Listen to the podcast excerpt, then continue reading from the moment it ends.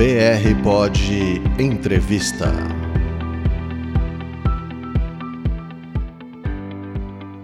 Bom dia, boa tarde, boa noite. Esse é seu programa Entrevista e hoje eu tenho o prazer de conversar com o cantor, compositor e publicitário Marcelo Quintanilha. Tudo bom, Marcelo? Oi, Raul. Prazer aqui estar falando com você. Obrigado pelo convite. Marcelo, como é que a música entrou na sua vida?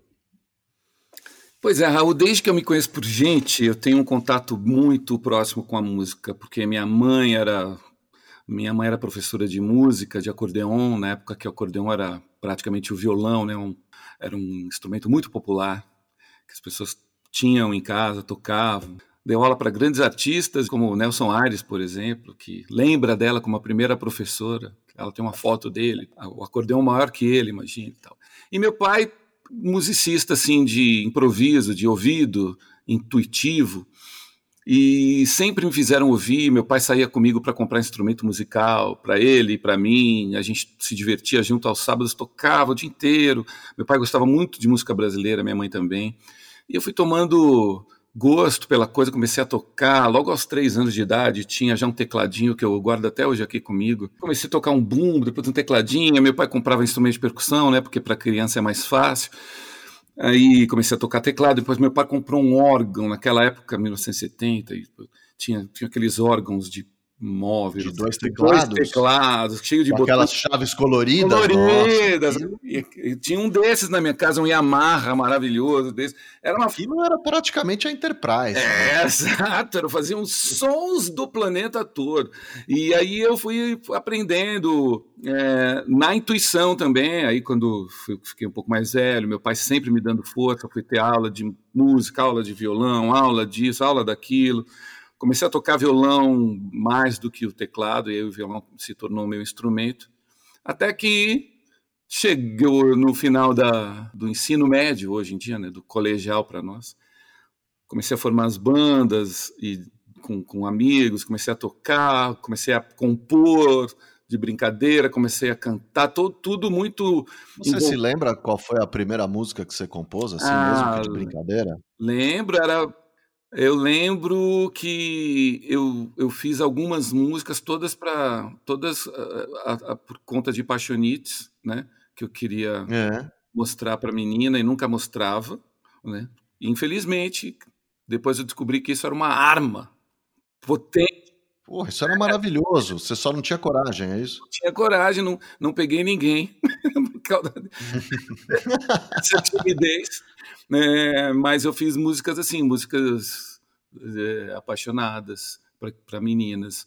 E, uhum. Enfim, aí eu fui compondo, vai, aí comecei a ter uma verve mais humorada, bem, mais bem humorada. Com a... Isso era que idade, essas músicas, é, essas paixões platônicas, ah, vamos dizer assim? É, 6, 7, 10 anos, 10, 11 anos, né? Entendi. Quarta série, eu me lembro de uma música que eu fiz, assim, não mostrei. E, enfim, aí fui fazendo, aí com as bandas eu fui fazendo, aí sim comecei a namorar, aí fazia música para namorada. Tinha uma outra verve também mais mais interessante que era essa coisa mais bem humorada que eu sempre tive esse lado e e aí eu, com as bandas eu fui tomando gosto por cantar também e compor e a gente tinha uma banda que chamava Sopa de Letrinhas, minha primeira banda assim com amigos, e a gente fazia umas músicas muito engraçadas, muito engraçadas. E é, depois, então, quando eu saí do, do, do, Santa Cruz, tive que escolher uma faculdade. Meus pais sempre me deram muita força, mas não acharam que eu ia fazer realmente música como profissão. E como naquela época não tinha exatamente um curso que me apetecesse tanto, assim. Mas você sentiu um, um, entre aspas, assim, um preconceito? Ah, tinha uma. Meus pais, meus pais tinham uma tendência a não falar, ah, velho, tudo bem, a música é linda, mas pô, não vai viver de música. Qual era a profissão do teu pai? Ele era madeireiro, ele vendia uhum. madeira, pallet, sabe? Então ele uhum. é uma pessoa que veio do nada, construiu a história dele. E ele via minha mãe, né, que entre outras coisas era professora de música, mas não vivia daquilo também. Mesmo eles adorando música, adorando música brasileira, né? Não queriam, assim, pô, beleza, vai fazer, faz música, mas vai ter uma. Era aquela velha frase infeliz que até hoje a gente. Ah, você é músico, mas mas qual é a tua profissão? Você vive do quê? Né? É, é, eu ouvi muitos dos meus pais e contextual, né, eles como sujeitos históricos do momento deles, eu entendo. E aí o que eu fiz? Eu fui fazer, como também não tinha um curso muito interessante na época, como depois de algum tempo começou a ter lá na Unicamp, é, porque não queria fazer música erudita, só tinha, naquela época, só tinha aqueles cursos mais eruditos de música. Aí eu fui uhum. fazer, não, não tinha na Unicamp depois começou a ter o curso de música popular, muito legal. Tal. Mas é, eu, eu pensei, velho, vou fazer alguma coisa de comunicação. E fui fazer publicidade, mas já sabendo que eu não ia entrar numa agência, que eu não ia entrar numa produtora de vídeo. Eu queria fazer música para publicidade, porque era um viés. Entendi. A publicidade foi um jeito. Foi o, a desculpa, né? Na linguagem de hoje era como é que eu vou monetizar a música. Exatamente. Exatamente. Boa definição, né? Eu usei a publicidade para entrar na música. E aí foi muito natural, assim, eu já comecei a trabalhar em produtoras de áudio e paralelamente e espertamente minha esposa, que é cantora, ela fala: "Você foi esperto, porque você se enfiou nos estúdios e você, enquanto fazia lá suas publicidades, você sempre, em todos os estúdios, todas as produtoras que você fez, você fez uma produção sua paralela. E é verdade. Em todos. Ah, sobrava um tempo aqui, pô, vou fazer a minha, uhum. fazer minha coisa aqui. Então eu... E o outro músico que estava ali, você convidava, é isso? É, você o... aproveitava o ambiente para. Exatamente. E as pessoas, né? Eu, eu sempre tive muita facilidade de socialização, ficava amigo muito fácil de todo mundo, das pessoas, dos donos, e, e acabava que envolvia todo mundo. E acho que as pessoas curtiam as músicas que eu apresentava. Eu sempre fui muito ligado à canção brasileira, fui compositor de canção brasileira, porque a minha referência toda que meu pai me deu, minha mãe, foi de música brasileira. Eu sou meio ignorante no que diz respeito à música internacional, tenho que admitir, sem problema nenhum. Uhum mas eu entendo razoavelmente bem de música brasileira. Então eu, eu apresentava minhas canções e eu, e eu comecei a fazer meus, meus primeiros discos e os últimos também sempre foram, foram feitos durante e dentro dos ambientes de publicidade que eu trabalhei. Enquanto esperava a aprovação do cliente, saía um outro disco. Saía um outro disco, exatamente. e aí, é, quando você escolhe a publicidade para ser é, um caminho para você poder ser músico, como é que fica? É, porque tem uma dualidade aí, né? Entre você fazer publicidade e você fazer uma criação artística é. do seu gosto, né? Exato. Como é que é isso? Você sabe, Raul, que essa é uma boa pergunta, porque eu, eu consegui, acho, tirar o melhor dos dois mundos, em vez de achar que seria um problema essa convivência, eu consegui exatamente, eu acho que tentar ver o lado positivo do que as duas situações tinham, os, do, os dois, as duas linguagens me ofereciam, e aí eu comecei a tentar influenciar um lado e o outro. Se na publicidade a gente tem que entregar tudo de uma hora para outra, né? então você tem que educar a sua criação, né? No outro lado, você tem o tempo todo para fazer o que você quiser, pensar, mas eu comecei a, por exemplo, nesse ponto, eu comecei a tentar educar minha criação para fazer minhas criações, para fazer minhas canções. Ah, hoje eu quero fazer uma canção. Não vou ficar esperando a lua cheia, ou brigar com a minha esposa, ou fazer as pazes com a minha esposa. Eu quero fazer uma canção hoje. Aprendi isso com a publicidade. Eu tenho que educar minha criação para fazer, porque com a publicidade eu tenho que entregar um jingle daqui a meia hora. Cara, que legal isso. Eu nunca tinha, tinha pensado isso, mas é, é, voltando um pouquinho no assunto anterior, quando você estava contando que fazia os seus trabalhos, seus discos no, no intervalo da, da produção publicitária, é, eu estava pensando aqui, pô, que, que legal, né, cara? Porque tanta gente que tem a mesma oportunidade, mas fica achando problema nas coisas, e você me parece que não, que abraçava aquela oportunidade, envolvia as pessoas e fazia acontecer. Igual você está falando é, agora vice-versa. Né? Exato. Né? Você educou a sua criatividade, igual a publicidade te ensinou a ter, ter prazo e meta, né? É, exato, exatamente. Eu adoro fazer as duas coisas, tanto as minhas criações publicitárias, porque é uma gincana, Raul. Assim, você não sabe o que vão pedir hoje para você, qual a referência que vem. Pode vir uma Anitta, pode vir um Led Zeppelin, pode vir um Chitãozinho Chororó, e você tem que criar, e você tem que fazer, e você tem que entregar sem prazo. Uhum. Adoro essa, essa, esse desafio diário que é. E eu levei essa educação para o meu lado de autor de canções brasileiras. Mas tem outras coisas que eu queria falar sobre a, essa diferença da criação dos dois, dos dois universos. Mas sempre que chega uma criação para mim, publicitária, eu, eu, roubei uma frase que para mim é o meu lema de vida, eu faço isso há 26 anos. E eu sempre falo assim, e é hoje que vão descobrir que eu sou uma fraude.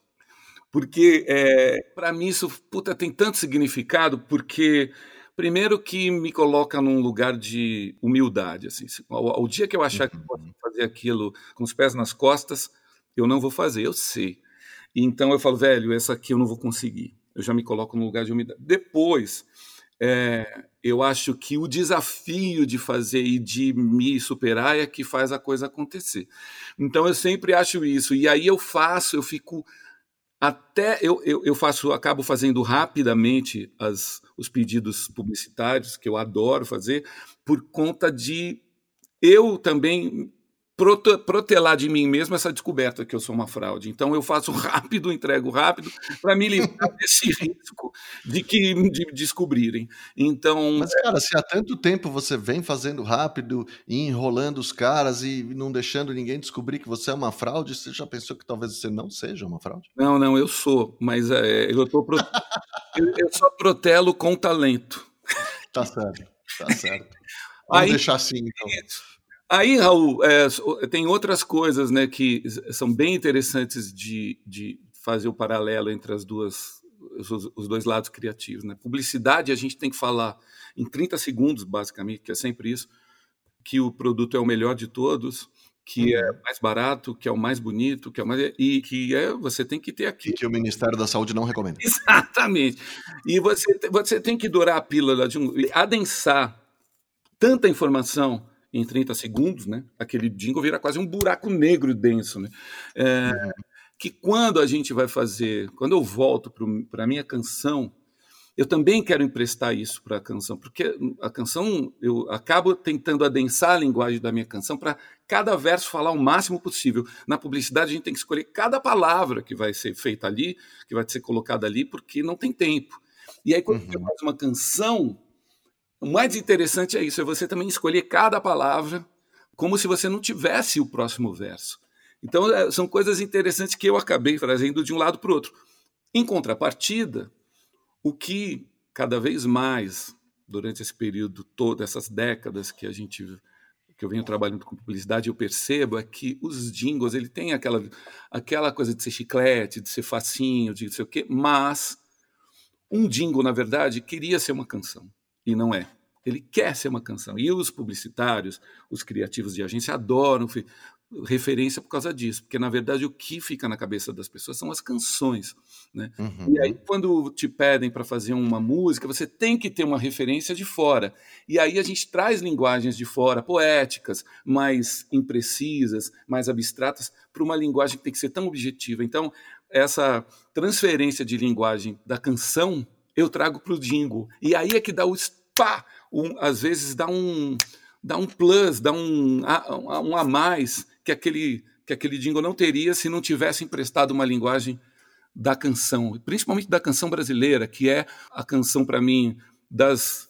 É, não porque eu também adore, mas porque eu sei que é uma das canções que tem a linguagem mais densa dentre as canções populares do mundo. Né? Ah, isso eu não sabia. É uma, é uma coisa estudada, é isso? Que é... Não, essa é a tua percepção do negócio. Exato. Simplesmente uma percepção de que se você pegar a, a maioria dos sucessos dos clássicos da música brasileira, você vai ver que uhum. sem melodia são poesias que têm vida própria. O que eu quero dizer é que o texto poético brasileiro é muito denso e isso acaba de alguma certa maneira, sendo uma escola para as outras criações. É isso que eu quero dizer. Cara, eu não posso deixar de te perguntar: cadê Xoxó? Pois é, pois é, eu sabia que essa hora ia chegar. eu sempre curti muito carnaval, como Fulião, e tive participações artísticas no carnaval. Assim, eu fiz um disco com a minha esposa que chama Pierrot e Colombina, que são clássicos hum. da música brasileira que falam sobre o tema carnaval. Depois eu tive uma banda só de marchinhas. São clássicos da música brasileira, como Manhã de Carnaval, Noite dos Mascarados, é, Marcha da Quarta-feira de Cinzas, Estou me guardando para quando o carnaval chegar. É, são Entendi. E isso, esse disco está no Spotify, inclusive, né? Sou eu e a minha esposa que. É... Ah, que legal. Porque, inclusive, é uma coletânea de músicas incríveis, né? Pois é. É, é por conta dessa nossa paixão. Eu conheci a Vânia, a Vânia Abreu, que é minha esposa, num carnaval, ela é baiana. Então, o carnaval sempre uhum. teve uma relação muito grande, muito bacana comigo. Desde criança, sempre gostei muito de carnaval. Fizemos esse disco, é interessante, é um dos discos que eu mais gosto de ter feito ele tem uma, uma, uma estrutura que, assim, as primeiras músicas são à espera do carnaval, às vezes eu cantando, às vezes a Vânia cantando, depois músicas que estão durante o carnaval, então eu e ela cantando junto, depois aquela separação e depois músicas que falam da saudade do carnaval. Então é quase uma opereta de carnaval. Esse é o Pierrot. Que demais. Vale a pena ouvir. São... Dava para montar, será? Uma peça? A gente fez uns shows bem bacanas sobre isso em 2000 e 2008, 2007, foi lindo. E até as pessoas querem de novo, que a gente refaça. A gente gostaria muito de refazer, eu principalmente. Hum. Fizemos esse disco, tá? então sempre fui para Carnaval, Salvador, depois fiz essa banda de marchinha, que eu já tinha feito essa brincadeira, que enfim, em 2009, uma manhã lá, me contaram de um bloco de Carnaval, que sei onde, que era Lauro de Freitas, que é uma cidade vizinha de Salvador. O, o bloco chamava Xoxota. Falei, pô, mas que nome feio, né? Assim, não, porque o que a gente aprende com as marchinhas de carnaval, aquela dualidade, aquele, aquela dubialidade de sentidos, né? De uhum. é, é que o legal, né? É você esconder, é você sugerir, né? Do que você escancarar, né? Xoxota. Sem dúvida. Aí eu fiquei pensando que aí eu brinco, xoxota. Aí eu fui para lá, fui dormir, no dia seguinte acordei mostrei para meus amigos, olha, fiz essa aqui, Xoxó, imaginei um, um, um batuqueiro que chamava Xoxó, uhum. e fiz a canção. E... Não, peraí, você foi dormir sonhou com isso? Não, ou você ficou na cama dando uma pensada? E... Uma pensada, assim, é. educando a minha, eu falei, eu quero fazer uma música com esse negócio. Entendi.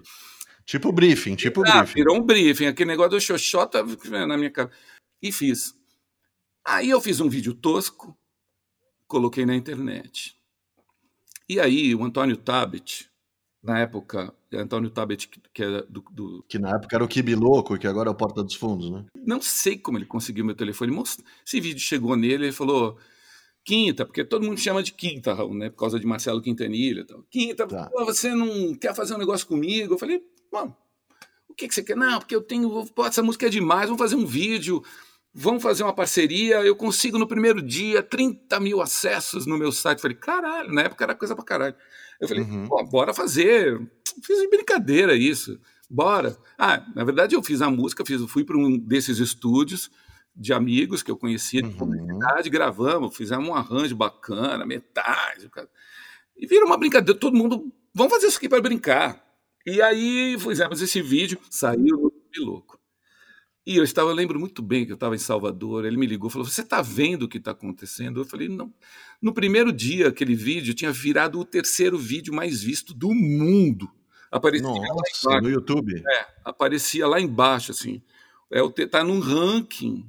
Era o primeiro vídeo mais visto de humor do mundo. Hum e o terceiro vídeo mais visto do mundo. Ficou assim durante três dias, em janeiro de 2009. Aquilo já virou uma história para mim que eu estou contando para você, conto para minha filha, contar para meus netos.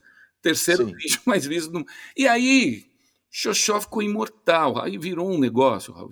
Aí virou uma febre, todo mundo cantando Xoxó para lá, blá, blá, blá. Daniela, minha cunhada, me convidou a subir no trio com ela para cantar Xoxó no carnaval. Aí todo mundo. Aí é assim hoje em dia eu, eu levo na super boa, porque é uma. É, eu não, não é que eu tenha. Eu acho um máximo, ter orgulho de ter feito. É que é uma canção. Eu achei incrível. Quando você me contou outro dia, eu falei, meu, que coisa, que história genial. É, mas, porque, mas porque você já chegou a se envergonhar disso? Não, é que assim, é, quando fica fora de contexto, pessoas às vezes vão num show, tava lançando um disco de Cazuza. O, o, o ano passado eu fiz um, um disco, lançar, fui lançar um, um, álbum só de releituras de Cazuza, e a pessoa grita lá no meio da plateia, canta xoxó. Assim, é, mas cara, isso é porque você não chama Raul, né? Exatamente. então, Senão você estaria mais acostumadinho. Exatamente. Eu imagino você, é, velho. Então você sabe que eu estou falando, quer dizer, tudo tem um contexto. No carnaval é um sucesso. Assim, é, você falar agora é, é, é, uma, é uma pergunta à parte, é uma coisa à parte, né, que eu fiz. Não me envergonha, uhum. eu acho muito engraçado. Uma hora eu descobri há três anos atrás, uma pessoa me liga, ah, o Antônio Tabet me liga e fala assim, velho, tem um cunhado, uma, acho que é cunhado dele, que tem um bloco de carnaval em Natal que chama Cadê Xoxó? Falei, aí, eu, aí eu comecei a pirar, falei, não é possível. não, eles querem que você vá lá, tipo, como um convidado ilustre. Falei, porra, que caralho, eu vou. Pô. Aí o cara me ligou, eu fui para lá, Raul, é, eu fiquei impressionadíssimo, assim, é uma estrutura enorme, um bloco que sai com uma banda de frevo na rua andando, é, nas ruas de Natal, todo mundo com camiseta Cadê Xoxó? Eles têm um tipo um boneco de Olinda em homenagem a Xoxó, tem todas as alegorias de carnaval. É, e já aquele bloco já tinha uns dois anos, se eu não me engano. Aí eu fui para esse bloco, me trataram como se eu fosse uma celebridade e super atenciosos, né? Os nordestinos em geral são sempre assim. E aí o bloco entra, vai duas mil pessoas. Não, essa, é, essa primeira vez que eu fui, tinham mil e poucas pessoas. Chega numa festa enorme, com duas bandas, uma puta produção. E aí o ano passado eu fui de novo, né? Fui de novo e. Lógico, você é o, é o, o progenitor, sei lá como é que chama. Sou o patrono né, do bloco. É. e aí eu tô me divertindo muito com isso, fiz grandes amigos em Natal. Né? E, e aí eu, eu, eu, eu reflito com isso, né? Como a música, no fim, ela deixa de ser sua, virou um negócio. E a cada meia hora lá no bloco, eles cantam xoxó. é um Então ele tá no meio de um frevo, aí você, parece que bate um sino lá, o cara xoxó. Era um... Ou seja, a cada 10, 8 músicas, xoxó. Eu quero ver o ECAD que eu vou receber, né? Tomara que seja bom, porque o ECAD tem que me pagar alguma coisa. Enfim, mas isso é o de menos. O mais legal, realmente, é você ver como a música transcende, né? Uma música que eu fiz. Sabe o que eu achei mais legal? Porque, na real, foi o seguinte: foi um negócio que você fez por amor, né? Sem a menor expectativa. Exatamente, zero. E, e essa música é, entra no repertório do carnaval brasileiro, de alguma forma. Então, na verdade, você se colocou é, naturalmente entre aqueles que te inspiraram. Isso que é o mais legal de É verdade. É verdade. E fora isso, né? Dessa coisa de eu ter feito essas amizades em Natal, de, de ter visto como a música pode. Porque os caras fizeram esse bloco por conta dessa música. falei, não, essa, vamos fazer um bloco porque essa música é demais e vamos fazer. Então, assim, pô, eu não sou dono de nada, eu fiz a música, mas a música ganhou vida e eu ganhei com isso, né? Ganhei muito mais do que eu pensei. Eu fiz a música de brincadeira para divertir com amigos e acabou que virou esse Xoxó virou um negócio. E eu não sei se você já viu na internet, mas todo ano tem vídeo novo de gente cantando lá, aqui, ali. Assim, já não tenho mais controle sobre o que acontece. Entendi. Agora já tem versões e versões de Xoxó. Tem até uma versão que a gente também fez, uma versão de Xoxó no forró. Que é. tem lá em Natal, esse bloco faz o Arraial de Xoxó. Imagine. Arraial de Xoxó. Eu não fui ainda, não, porque esse ano não vai ter. Eu ia esse ano, mas esse ano, né, com a coisa da pandemia, vai acabar que não vai ter. Mas tem o Arraial do Xoxó. E Los Hermanos de Latinoamérica? É. Não há? É. Onde está Xoxó? É, seria uma boa. Eu não sei se, se tem esse trocadilho, se tem essa linguagem. Se dá certo, né? Certo, senão vai ficar um negócio sem sentido. Quinta, muito obrigado pela tua participação. Achei é, uma delícia conversar com você, super esclarecedora a nossa conversa e super divertida. Pô, eu que agradeço, Raul. Eu acho que eu como artista, assim, eu sempre quero deixar um, sempre um, um, um, astral positivo, sabe, nas respostas. Eu sou uma pessoa que gosto muito das coisas que eu faço, da, é, não, não da, da própria criação, mas da atividade, né, que eu participo.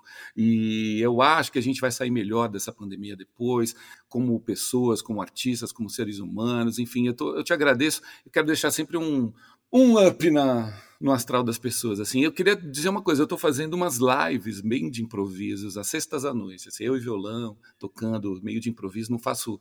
Eu já assisti, vale super a pena. Lista nenhuma, então tão, estão todos convidados.